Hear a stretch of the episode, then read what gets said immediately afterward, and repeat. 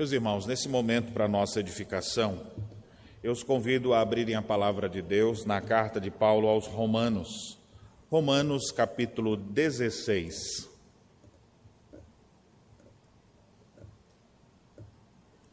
Romanos capítulo 16, de 1 ao 16.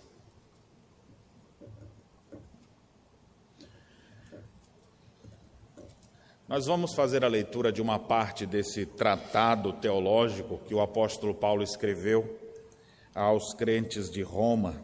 O apóstolo Paulo não chegou a ir lá, tinha muito interesse de ir para aquela região. Mas na segunda parte de sua carta, ele revela esse seu interesse de que fosse para lá, de lá fosse encaminhado para outras regiões. Paulo tinha planos belíssimos de servir a Deus e aquela igreja também ser um instrumento de Deus na vida e no ministério dele, para que pudesse é, avançar mais. Está no capítulo 15. No capítulo 16, nessa parte que nós vamos ler, é uma extensa saudação a várias pessoas, nome por nome.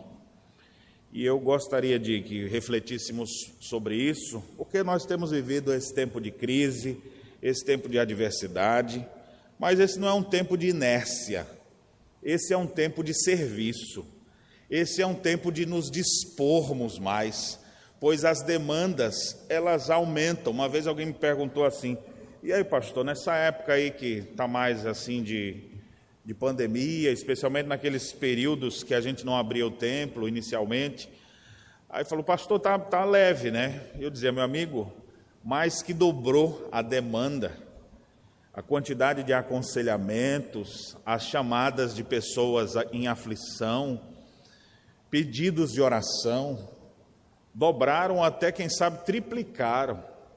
Ou seja, as necessidades das pessoas são grandes, não é porque aparentemente as coisas estão paradas que a gente vai ficar parado. Nós podemos até nos recolher, mas nós não vamos ficar inertes.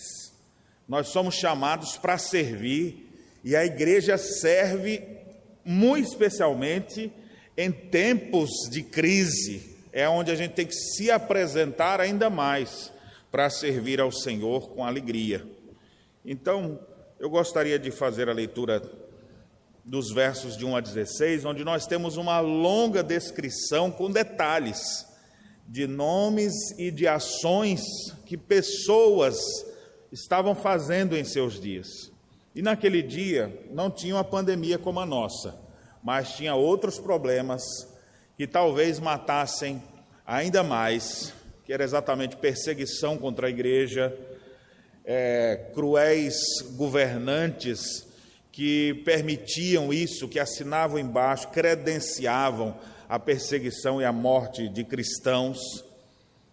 E nós então podemos ver que naquele período onde todos poderiam estar escondidos para tentar sobreviver, a igreja trabalhava, a igreja atuava. E eu gostaria hoje então de falar sobre disposição para servir em tempos de crise, descrevendo várias pessoas que aqui são alistadas. Diz assim o texto sagrado: Recomendo-vos a nossa irmã Febe, que está servindo a igreja de Sencreia, para que a recebais no Senhor, como convém aos santos, e a ajudeis em tudo que vos vier, que, de que vos vier a precisar, porque tem sido protetora de muitos, e de mim, inclusive. Saudai Priscila e Áquila, meus cooperadores em Cristo Jesus os quais pela minha vida arriscaram a sua própria cabeça. Isso lhes agradeço, não somente eu, mas também todas as igrejas dos gentios. Saudai igualmente a igreja que se reúne na casa deles. Saudai meu querido Epêneto, primícias da Ásia para Cristo. Saudai Maria, que muito trabalhou por vós. Saudai Andrônico e Júnias, meus parentes e companheiros de prisão, os quais são notáveis entre os apóstolos e estavam em Cristo antes de mim. Saudai Ampliato, meu dileto amigo no Senhor. Saudai Urbano, que é nosso cooperador em Cristo, e também meu amado Estaques. Saudai a Peles, aprovado em Cristo. Saudai-os da casa de Aristóbulo. Saudai meu parente Herodião. Saudai-os da casa de Narciso, que estão no Senhor. Saudai Trifena e Trifosa, as quais trabalhavam no Senhor. Saudai a estimada Pérside, que também muito trabalhou no Senhor. Saudai Rufo, eleito no Senhor, igualmente sua mãe, que também tem sido mãe para mim. Saudai Ansíncrito, Flegonte, Hermes, Pátrobas, Hermas e os irmãos que se reúnem com eles. Saudai Filólogo, Júlia, Nereu e sua irmã, Olimpas e todos os santos que se reúnem com eles. Saudai-vos uns aos outros com ósculo santo. Todas as igrejas de Cristo vos saúdam. Amém a necessidade de termos listas com os nomes das pessoas trabalhando, no, na, no tempo antigo, era como que um credenciamento e que revelam pessoas que muitas vezes atuam no anonimato.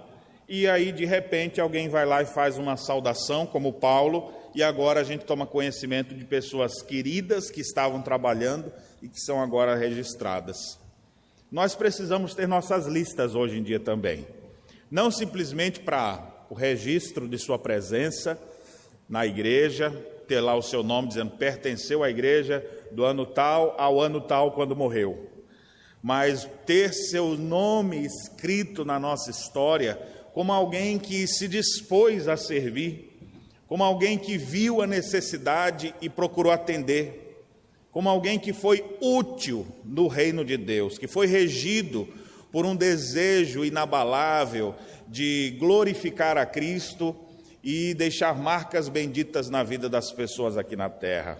E é por isso que eu gostaria que nós pudéssemos olhar para esses nomes que acabamos de ler aqui na carta de Paulo aos Romanos, a fim de nos, nos encorajarmos a, na nossa época, nós também servirmos a Deus, ainda que vivamos dias difíceis, ainda que você esteja passando por problemas, adversidades, porque a gente não precisa ficar tudo bem para servir a Deus. Na verdade, aqueles que acham que quando tiver tudo bem vão servir a Deus, não vão servir a Deus nunca, porque vai estar sempre precisando de alguma coisa. Mas mesmo em meio às adversidades, às crises, nós devemos servir e, como igreja, somos chamados exatamente nesse tempo para atuarmos assim.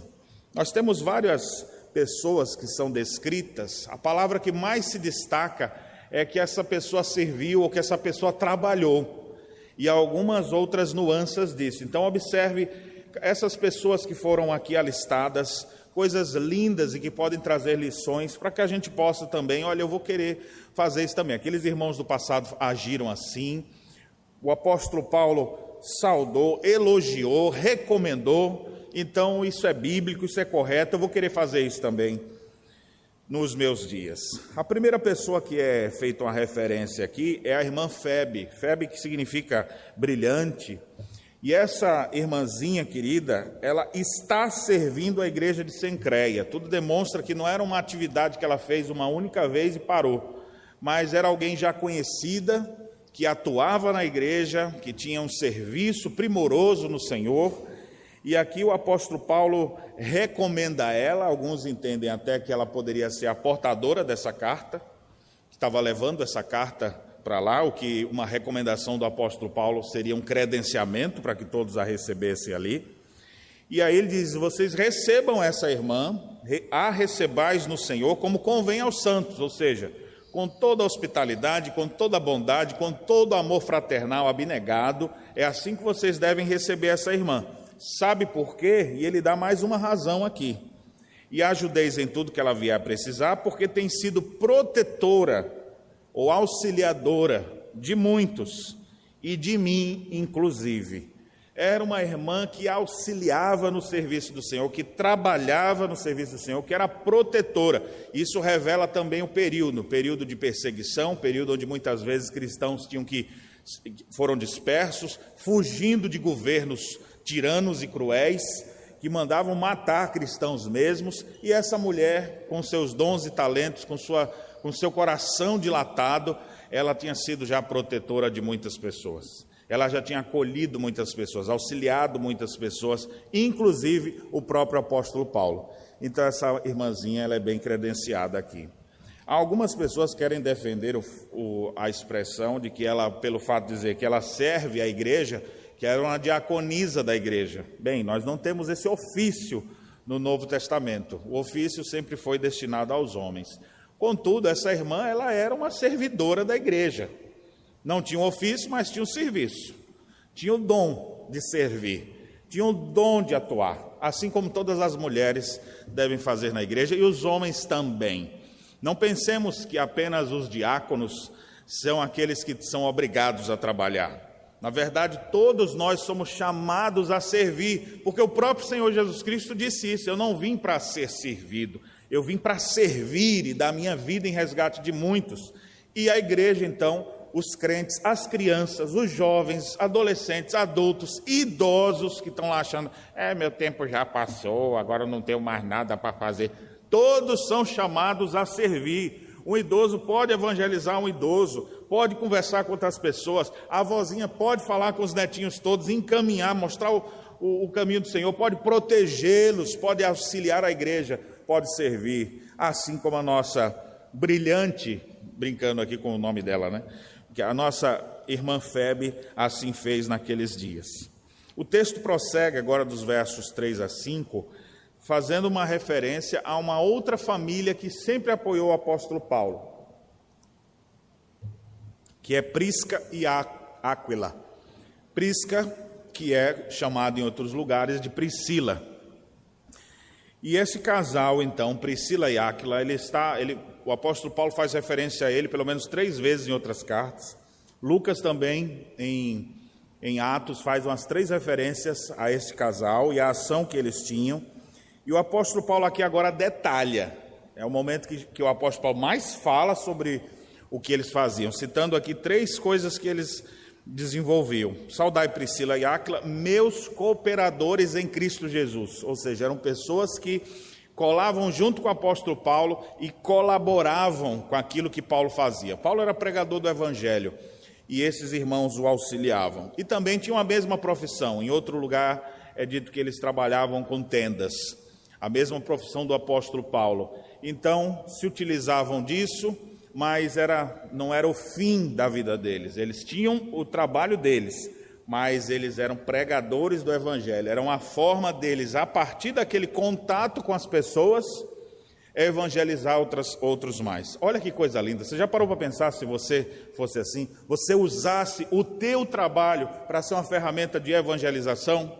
Imagine, se você trabalha é, vamos dizer lá, você fosse um fabricante de tendas, ou que você vendesse roupas, aí a pessoa lá falando, você faz uma amizade, porque o vendedor está ali conversando, oi, como vai, tudo bem? E, e que legal, e, e, puxa a conversa, e dessa puxação de conversa, tome evangelho para a vida dessas pessoas. E aí, independente do trabalho que você, que você tá, desenvolve. Existe em São Paulo os chamados PMs de Cristo. PMs de Cristo. Então, muitas vezes esses PMs prendem bandidos e não vai deixar de prender eles, mas evangeliza eles também. O cara está lá na cadeia, tá vendo? Tu tinha que te converter, rapaz.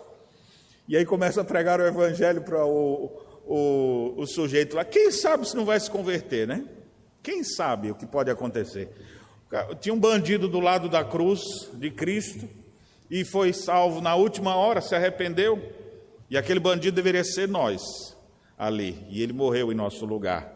Então, assim, nós devemos pregar em qualquer tempo, no hospital, você que trabalha no hospital, você que trabalha ali, olha que oportunidade, as pessoas ali com medo da morte, com preocupação, preocupação, você tem uma literatura, você tem uma palavra de evangelização. Priscila e Áquila eram cooperadores do apóstolo Paulo. E mais, olha a segunda coisa que é destacada dele, deles os quais, pela minha vida, arriscaram a própria cabeça. Será que eles, eles consideravam o apóstolo Paulo? Eu falo, não, peraí. Amozinho, Priscila, deixa o apóstolo Paulo lá mais, porque ele está marcado já. Todo mundo quer matar ele, então vamos meio que se sair dele antes que sobe para nós. Negativo, eles tinham vínculos muito mais fortes do que simples vínculos de sangue. Eles tinham vínculos do sangue da cruz. Eles eram irmãos em Cristo, cooperadores. E eles, eles falam: não, nós não vamos deixar o apóstolo Paulo assim. Nós não temos aqui a narrativa de que situação foi, mas tem algumas descritas em Atos. Como, por exemplo, quando mandaram prender Paulo, ele tem que fugir com esses irmãos. Mas a grande verdade é: eles se arriscavam, eles corriam risco por causa do apóstolo Paulo. Deixa eu dizer uma coisa para você, viu? Essa palavra aqui agora, né, em época de pandemia, é muito especialmente direcionada àqueles que estão neuróticos, trancafiados dentro de sua casa, que até para comer alface eles passam primeiro álcool gel, né? No alface ali, porque eles não aguentam mais nada. Até quando a pessoa termina de falar no telefone, ele passa álcool gel no telefone para ver se o vírus não vem pela, pela, pela linha telefônica. Deixa eu dizer uma coisa: a vida é um risco. A vida é risco. Se você viver assim, você não vai, você vai morrer de outras coisas. O coronavírus nunca lhe pegou, mas você vai morrer de taquicardia, vai dar um ataque do coração, uma hora de medo, de angústia. Eu não estou dizendo para você ser irresponsável. Existem medidas cautelares que todos nós temos utilizado, mas a vida é um risco. E nós temos aqui Priscila e Áquila se arriscando. Não era por talvez ficar doente com a possibilidade de ser curado ou não. Eles se arriscavam, às vezes, numa situação que poderiam ser presos e ser mortos com requintes de crueldade, ser lançados às feras, ou muitas vezes serem mortos a fio de espada, sem julgamento, sem nada, de uma hora para outra. E eles estavam dispostos a correr esse risco. Por quê? Por amor a Cristo. Nós vivemos uma época difícil, precisamos ter disposição para servir nesse tempo difícil. Muitas vezes nosso trabalho é arriscado. Ou você acha que não é quando eu vou a um cemitério e as pessoas estão todas chorando? Não, então eu não vou, vai que eu pego. Não, é aquele momento que a pessoa está mais aflita, necessitada, eu vou lá para pregar. Já fui até em, em velório de, de, de macumbeiro.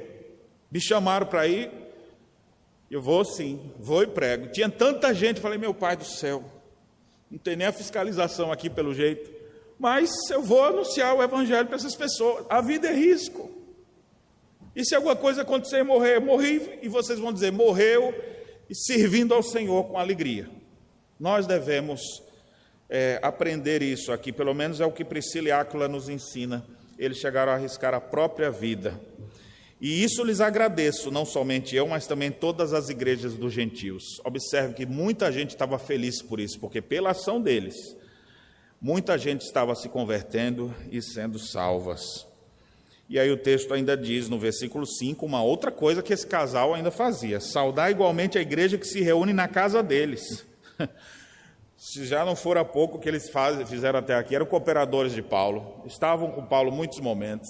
Paulo deixa eles às vezes no lugar, como deixou em Éfeso, foi eles que começaram a igreja em Éfeso. Quando Paulo volta lá, já tinha 12 pessoas que eles chegaram juntando. Tinha um pregador eloquente, e, mas que não conhecia ainda toda a verdade do Evangelho, eles foram lá e, e ensinaram. Esse casal que estava sempre ali, se fosse pouco já tudo que eles fizeram, quase morreram pela obra de Deus, a Bíblia diz que eles abriam a casa deles. Minha casa é sua casa. Abriam a casa deles para reunir a igreja. Então não era só para vir tomar uma refeição, era, era a igreja deles se tornava o templo Onde eles moravam, a casa dele, deles é, era um lugar para se invocar a Deus. E eu pergunto: sua casa é um lugar para se invocar a Deus? Sua casa é aberta para acolher os irmãos? Seu coração é um coração hospitaleiro? Porque não adianta abrir a casa e o coração ficar fechado. Então, quando a pessoa abre a casa, é porque o coração já é dilatado, aberto. Eu gosto de receber as pessoas, eu gosto de estar no meio do povo de Deus, eu gosto de me reunir com os crentes no Senhor Jesus. Era assim que eles viviam. Priscila e Áquila recebem esse destaque maior aqui do apóstolo Paulo descrevendo suas ações. Agora temos outros com leves expressões e às vezes apenas a saudação do nome. Vejamos, a partir do verso 5. Saudai, meu querido Epêneto, primícias da Ásia para Cristo. Como era bom, o apóstolo Paulo ele tinha o desejo de que toda a Ásia fosse salva. E na escola de Tirano, em Éfeso, durante meses ele ficava ensinando com o ensejo de que toda a Ásia pudesse conhecer. Um dos primeiros desses convertidos que ele faz referência aqui, um dos primeiros frutos foi esse irmão Epêneto. Que coisa boa saber que tem gente convertida no vosso meio. Depois, versículo 6, ele faz referência a Maria. São muitas Marias que, que a Escritura faz referência. Mas essa Maria aqui é uma Maria de Roma, a Maria que muito trabalhou por vós. Observe que não era um trabalho, assim, ó, ela fez uma, naquele evento, ela fez uma coisa maravilhosa, o que já seria grande coisa. Naquela ocasião ela fez isso, mas o texto faz referência que ela muito trabalhou por vocês era alguém engajada na obra de Deus. Eu, eu fico maravilhado nesse texto quando tem tantas mulheres servindo ao Senhor. Nós temos muitas mulheres servindo. E o ministério das mulheres no Novo Testamento é belíssimo, porque elas sempre acompanharam Jesus. Nunca quiseram, nenhuma reivindicou. Jesus, bota a nossa cota aí, ó. Tem que ter uma mulher no meio das apostilas, uma apostila, uma apostoliza, uma apóstola. Nenhuma falou nada disso. Elas estavam lá, elas serviam ao Senhor com alegria. Quando se elegeram os primeiros diáconos, elas também. Ei, e eu que estou aqui desde o início? Nenhuma delas vem com essa, com essa postura é, que é comum dos no, nos nossos dias, aí, graças a esse movimento feminista.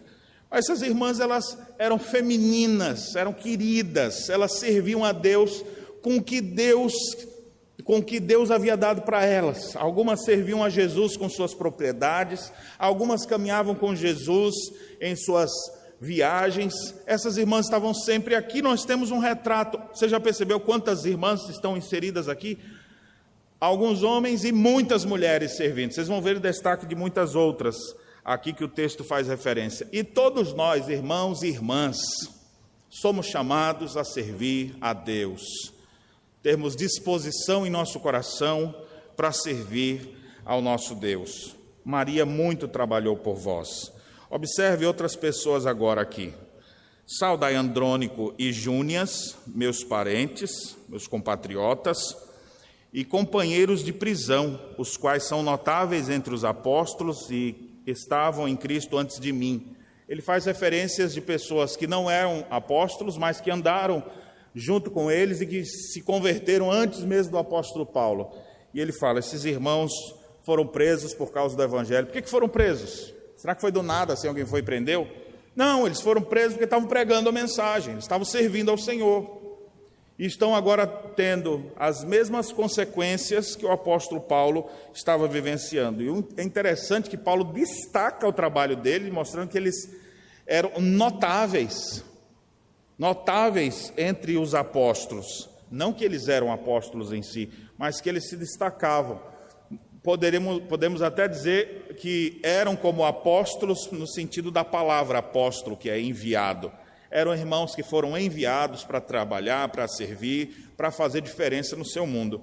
A sua vida vai ter muito mais significado. Presta atenção nisso que eu estou te dizendo. Tu vai ser uma pessoa menos enjoada, tu vai ser uma pessoa mais querida, amada, tu vai ter mais significado na tua existência quando tu começar a colocar Cristo na frente e servir a Ele.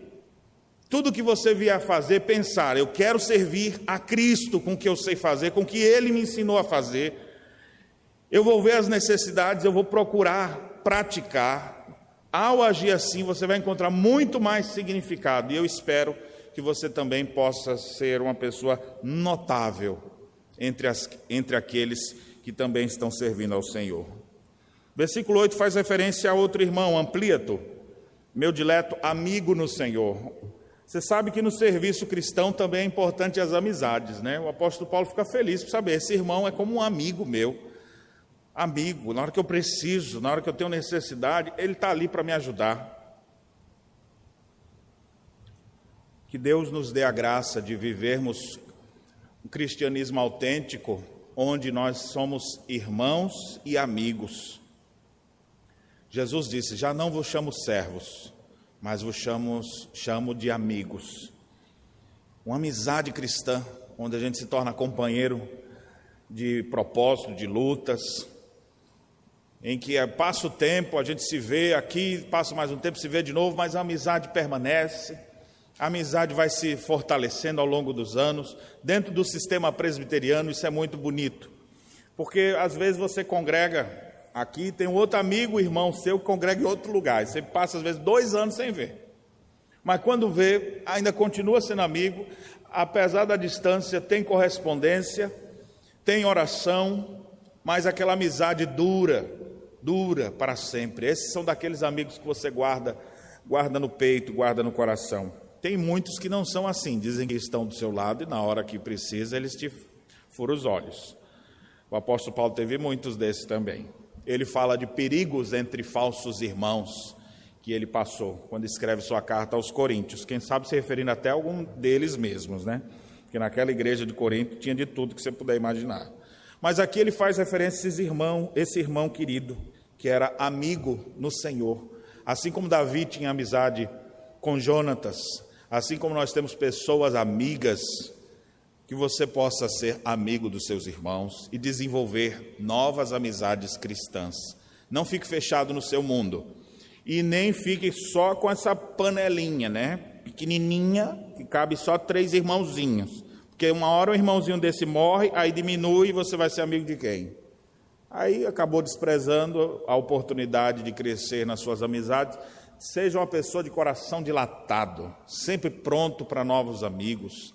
É claro, essas amizades você vai saber escolher também, mas à disposição, e essas amizades são no Senhor meu dileto amigo no Senhor. Amizades com pessoas que têm a mesma fé, que têm a mesma crença, que caminham na mesma direção, e não amizades que vão torcer os teus valores, os teus princípios e fazer você se perverter. Prossigamos, irmãos. Observe agora no versículo 9: Saudai Urbano, que é nosso cooperador em Cristo, e também meu amado Estaques Estacas, que significa espiga de grão. Quem sabe era o irmão bem comprido, né? Pelo, pela ideia aqui. Mas é, não sei se é isso não, viu? Por favor, bota isso aqui só nota de rodapé daquelas que você deixa de lado. Urbano significa polido, elegante. Esse homem era cooperador do apóstolo Paulo, nosso cooperador, ou seja, não só dele, mas da igreja. Ele coopera conosco em Cristo Jesus. Você tem cooperado com quem? Você é cooperador? Você é cooperador do trabalho nosso aqui? Você é cooperador da igreja? Como que você tem se envolvido? Deixa eu dizer uma coisa, você que é membro da igreja, você é cooperador. Fico perguntando, às vezes fazendo esses questionamentos retóricos, e aí você fica assim, pá, eu acho que eu não sou. Queria dizer que você que é membro da igreja, você se tornou membro dessa igreja, você contribui financeiramente com essa igreja, você participa dessa igreja, você é sim um cooperador. Você é alguém que está engajado no reino de Deus.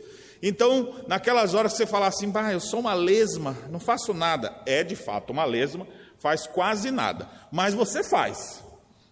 Nós podemos fazer mais e mais velozes, precisamos mais velocidade nas nossas ações. Todos nós devemos reconhecer isso, mas nós somos cooperadores em Cristo. E como é bom quando encontramos pessoas assim que cooperam com o trabalho da igreja, que participam, que vai ser convocado à reunião de oração, ele está lá presente. Ah, nem orei, pastor. Mas não tem problema. Mas estava presente lá, se orou silenciosamente, mas orou. O fato de estarmos envolvidos, isso já é de grande valia para todos nós. Verso 10. O texto agora faz referência a Apeles e diz que ele era aprovado em Cristo. Saudai os da casa de Aristóbulo, Observe, antes do, de prosseguirmos, essa aqui, essa pessoa, Apeles, como uma pessoa aprovada em Cristo, ou seja, passou por lutas, passou por situações, nós não sabemos quais eram, mas foi aprovado. Hoje nós lemos em Provérbios 24, 10, que se na hora da angústia você não tem força, está revelando como é que você é. A gente revela a nossa verdadeira fé é na hora da crise, é na hora da dificuldade. Na hora que a coisa está apertando mesmo, aí você vê que fé realmente repousa naquele coração. Se te mostra fraco no dia da angústia, então a tua força é pequena. É preciso se fortalecer, é preciso, preciso ser aprovado. E nas horas que nós somos provados, é de fato difícil, a gente sofre com as circunstâncias que Deus acaba colocando a gente, mas ele deseja aprovar os seus filhos. E muitas vezes fica Deus ali silencioso na hora da aprovação, mas é porque Ele está testando seus filhos. Nessas horas, continue crendo e confiando. Deus está lhe provando, mas Ele deseja lhe aprovar. E como é bom poder apresentar alguém aqui. Está vendo esse irmãozinho aqui, ó, aprovado no Senhor? Está com selo e metro do reino de Deus? Porque você, como é que você sabe disso? Porque tem um monte de gente que você não sabe se é aprovado no Senhor, né? Você sabe que é um irmão querido, está tudo tranquilo na vida dele. Agora, quando vem a doença, quando vem o desemprego, quando vem a dificuldade, quando vem a morte na família, aí tu já começa a ver como é que essa pessoa age. Quando está todo mundo bem, é ótimo. Agora, quando o fogo fica cruzado, quando a situação fica difícil, é que a gente vai saber quem é quem. E como é bom quando a gente vem com essa indicação, irmão aprovado em Cristo. É assim que você é? Podemos contabilizá-lo como um dos membros aprovados em Cristo, como um, um cristão de fé aprovada? Meus irmãos, o texto faz referência a outros mais. Saudai-os da casa de Aristóbulos, Aristóbulo, faz referência a esse cidadão. Alguns acham até mesmo que é uma referência à família de Herodes, talvez até tivesse já morrido, é uma referência ao nome da, da, do patriarca, e as pessoas agora que eram crentes ou seus servos, não sabemos bem ao certo. Mas aqueles irmãos da casa de Aristóbulos, Paulo lembra deles e faz saudação. Como também, mais uma vez, ele, ele saúda os seus compatriotas, aqui como o caso Herodião, alguns acham até que poderia ser um escravo. Saudai-os da casa de Narciso, é interessante que Narciso, esse nome grego, que faz referência àquele sujeito. É, agora nós temos Narciso crente. Né? Você tem alguém que não vive agora mais para se, se admirar, mas que admira Cristo. Alguém que não acha que ele é o mais poderoso de todos, mais poderoso é Cristo. Alguém que está no Senhor. Saudai-os da casa de Narciso, que estão no Senhor. Que alegria é para o apóstolo Paulo, ou para qualquer cristão, você saber que alguém está em Cristo, permanece em Cristo. Não é assim, ele está na igreja, está no hall, tem uns três anos que apareceu, mas está listado aqui. Não, ele está no Senhor, a gente conhece ele, a gente sabe da sua luta, das suas ações, do seu serviço em Cristo Jesus. Então, aqui essa referência é muito especial. Agora, aqui, se você está com os gêmeos prontos para nascer, para as grávidas aí, olha aqui, eu dou uma dica aí de nome bíblico, bonitos nomes, para você botar nos seus filhos. Verso 12: Saudai Trifena e Trifosa, as quais trabalhavam no Senhor. A gente, na nossa cultura, a gente acha esse nome esquisito, né? Trifena e Trifosa literalmente era delicada e elegante. A irmã delicada, aqui agora a irmã elegante, ou exuberante, de tão bela, trifena e trifosa. Então, essas irmãs queridas, a beleza delas não está apenas no nome, mas no serviço que elas desenvolviam. Elas, observe o que é destacado, as quais trabalhavam no Senhor. Alguns entendem que elas poderiam ser irmãs, eu não estou dizendo que elas eram gêmeas, Aqui é só um trocadilho pelo nome parecido, né? Mas a ideia é que essas mulheres, elas serviam ao Senhor com dedicação. Olha quem mais serve aqui também. Saudar estimada Pérside. Observe o tratamento pessoal que o apóstolo Paulo dá, estimada Pérside, que também muito trabalhou no Senhor Observe então quantas referências a essas mulheres que trabalhavam no Senhor, muito trabalhou no Senhor, que se destacou no Senhor, e aqui nós temos mais essa irmã Pérside. Tem mais uma outra irmã querida, que é citada aqui sem nome, mas é citada através de Rufo. Saudai Rufo, eleito no Senhor, e igualmente sua mãe, que também tem sido mãe para mim. Tudo isso aqui começou quando Simão Sirineu, estava vindo do campo, numa sexta-feira que ele achava que não ia ter nada demais. E de repente era o momento que estavam levando Jesus na cruz. Jesus já não aguentava mais com a cruz, e então estava passando o Simão Sirineu, e alguém falou: rapaz, vem cá, ajuda ele a carregar aqui. Mas eu que foi que eu fiz? Eu estou indo para casa. Vem cá. Ter passado aqueles, aqueles momentos ao lado de Cristo, certamente e ver o Senhor em toda essa trajetória, pensar quem era esse homem, mudou a vida daquele homem para sempre. E agora nós temos a família convertida. Por isso a referência a Rufo. Se você quiser ver a referência disso, você lê depois Marcos capítulo 15, no versículo 21. E então esse irmão amado agora convertido, porque Deus faz isso, Deus usa seus caminhos mais diversos, caminhos da providência para nos salvar, para nos abençoar. Então ele saúda esse irmão, mas ele quer fazer referência especialmente à sua mãe a mãe de Rufo, que também tem sido mãe para mim. Olha que forma maravilhosa de você servir nesse tempo difícil. Quantos filhos não estão aí sem mãe? Quantas crianças necessitadas de amor materno? E crianças não só as pequeninas, viu? As crianças do tamanho do pastor aqui assim também. Né? Tem tanta gente aí necessitada. Demonstre seu amor como mãe, mães para a igreja, mães para mim. Olha o que o apóstolo Paulo disse. Ela tem sido mãe para mim, para esse velho aqui.